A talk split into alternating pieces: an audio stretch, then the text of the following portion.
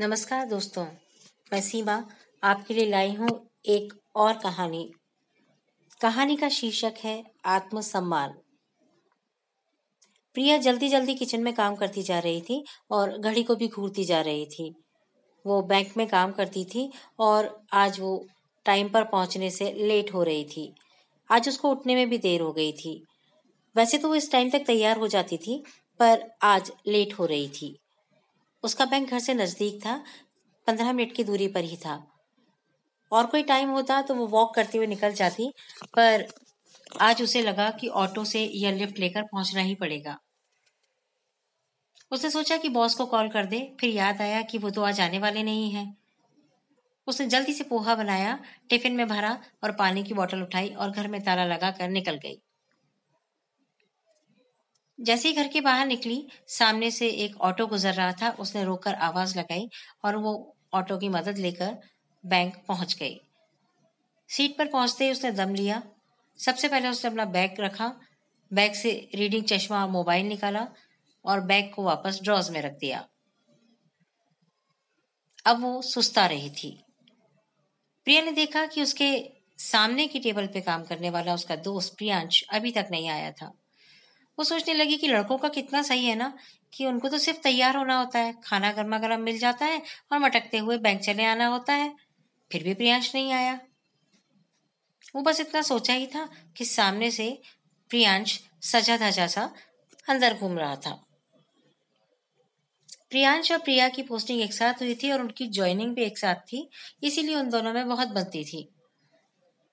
दोनों यहाँ अकेले रहते थे। प्रिया के मम्मी पापा तो अक्सर आते रहते थे, लेकिन प्रियांश के पापा गांव में खेती करते थे। उसकी एक बहन थी और एक भाई था, दोनों शादीशुदा थे। भाई किराने की दुकान चलाता था। ये सब जानकारी प्रियांश ने उसको उस दिन दी थी जब प्रिया के मम्मी पापा आए थे और उन्होंने प्रियांश को घर पे खाने पे बुलाया था। प्रिया ने इतनी देर में देखा कि प्रियांश हाथ से इशारा करके उससे कुछ कह रहा है। प्रिया ने कहा, ये टाइम है तुम्हारा? आदत के अनुसार प्रियांश बोला, नसीब अपना अपना, और मुस्कुराने लगा।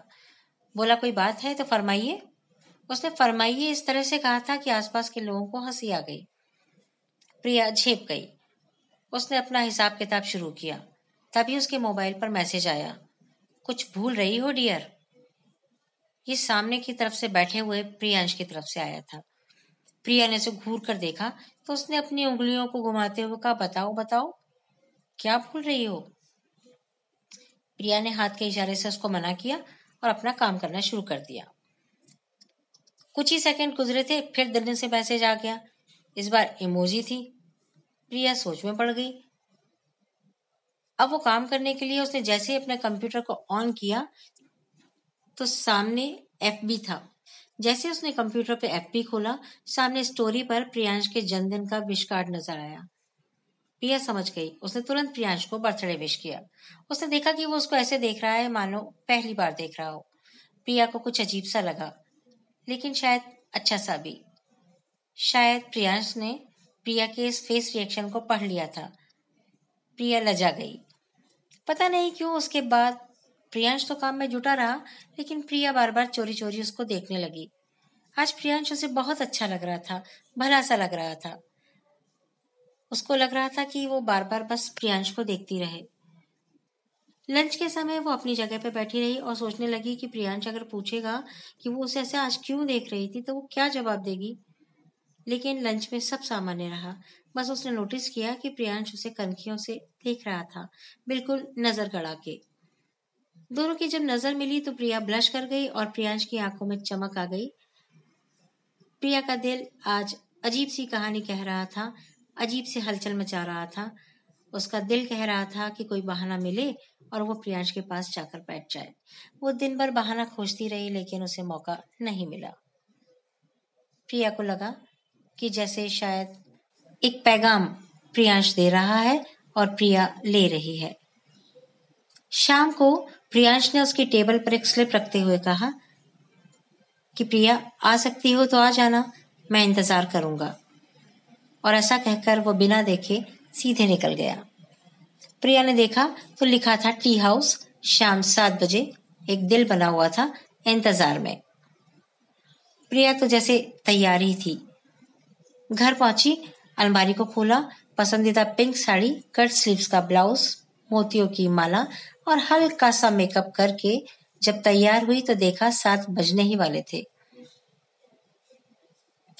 प्रिया जल्दी से घर से बाहर निकली और कुछ ही देर में वो टी हाउस के गेट पर थी। उसे बाहर से दिखा कि प्रियांश अंदर बैठा हुआ इंतजार कर रहा है। प्रिया को आज खुद पर ही रश्क आ रहा था। प्रियांश भी उसे अच्छा लग रहा था, लेकिन सुंदरता के मामले में वो प्रियांश से थोड़ा ज्यादा ही अच्छी लग रही थी। प्रियांश ने उसे देखते ही कहा, कहीं और भी जाना है क्या प्रिया? प्रिया ने कहा, नहीं तो। प्रियांश ने कहा, फिर इतना तैयार होकर क्यों आई हो? प्रिया चौंक गई। वो तो सोच रही थी कि प्रियांश तो उसे देखते ही लट्टू हो जाएगा, और सच भी था कि वो आज तारीफ के काबिल लग रही थी, क्योंकि जब वो टी हाउस में एंट्री कर रही थी तभी उसने देखा कि उसकी ओर लोगों की निगाह बराबर उठ रही थी। उस उठती निगाह ने उसे बता दिया था कि वो आज कितनी खूबसूरत लग रही है। तभी उसने गिफ्ट देते हुए प्रियांश से कहा कि प्रियांश, ये लो, मैं तुम्हारे लिए लाई हूं। अब वो सोच रही थी कि प्रियांश बहुत खुश होगा। प्रियांश ने बहुत आराम से कहा, ठीक है। प्रिया ने कहा, देख तो लो। प्रियांश ने फिर बाल सुलभता दिखाते हुए उसको खोला। प्रिया गहरे से उसको देख रही थी। प्रियांश बोला, ये। फिर एकदम सहज हुआ और बोला कि नाइस, लेकिन प्रिया ताड़ गई थी उसका नाइस कहना। वो बोला, दरअसल प्रिया, सेम ब्रांड की शर्ट मेरे पास है और जब मैं मशीन में उसको धोया तो कलर ही चला गया। और उसने प्रिया के बुझते चेहरे की ओर देखते हुए कहा, डोंट वरी, एक दो बार तो पहन सकता हूँ ना। प्रिया जो रूप गर्विता की मारी थी और चाह रही थी कि वो उसकी तारीफ करे, अब बुझ गई थी। थोड़ी देर में ही टेबल पर प्री ऑर्डर केक आ गया और प्रियांश को विश करने के साथ टी ओनर का मालिक प्रिया को भी एक रोज दे बैठा। उसने रोज देते हुए कहा, मैम आप अच्छी लग रही हैं।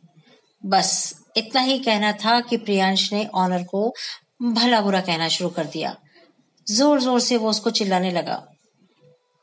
प्रिया उसे चुप करा रही थी, लेकिन वो चुप होने का नाम नहीं ले रहा था। आसपास के लोग उन दोनों को देखने लगे।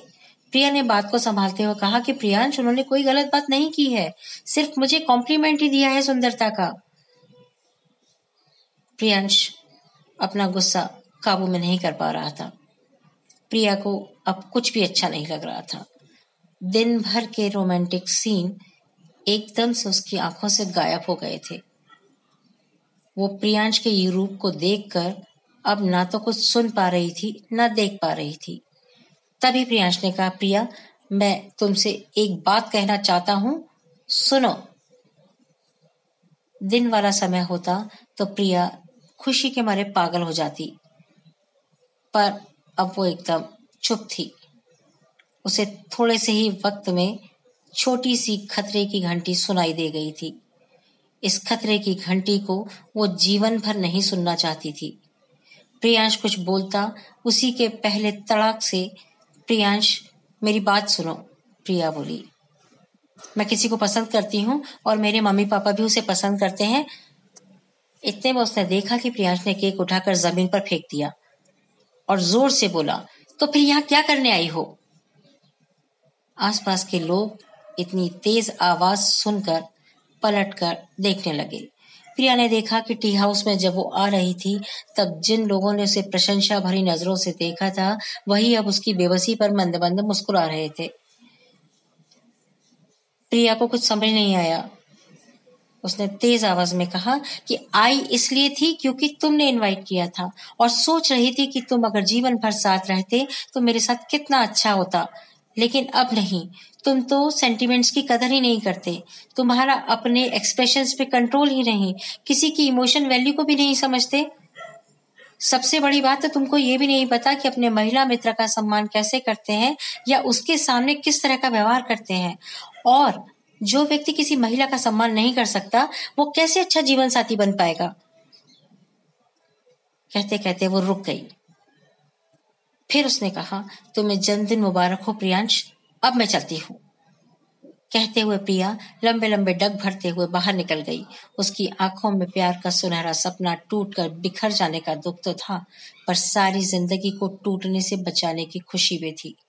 प्रिया सोच रही थी कि अगर वो आज नहीं बोल पाती, आज प्रियांश का विरोध नहीं कर पाती, तो शायद जिंदगी भर उसको प्रियांश का विरोध सहना पड़ता। वो खुश थी कि आज वो सही समय पर अपने आत्मसम्मान की रक्षा कर पाई। दोस्तों, ये प्रिया और प्रियांश जैसे बहुत से प्रेमी युवक युवतियों की कहानी है। दो दोस्त जिंदगी का सपना तो बुनते हैं, पर एक दूसरे को कितना सह पाएंगे ये नहीं सोच पाते हैं। दोनों एक दूसरे की कदर करें, एक दूसरे के साथ रहने के साथ साथ अपनी अपनी जिम्मेदारी उठाने की बात भी सोचें, और सबसे बड़ी बात, एक दूसरे के सम्मान की रक्षा करें। तभी इस तरह का बंधन अच्छे से चल पाता है। आज की कहानी प्रिया के आत्मसम्मान की रक्षा की खुशी में थी। अगली एक और कहानी के साथ मैं आपसे फिर मिलूंगी। तब तक के लिए नमस्कार।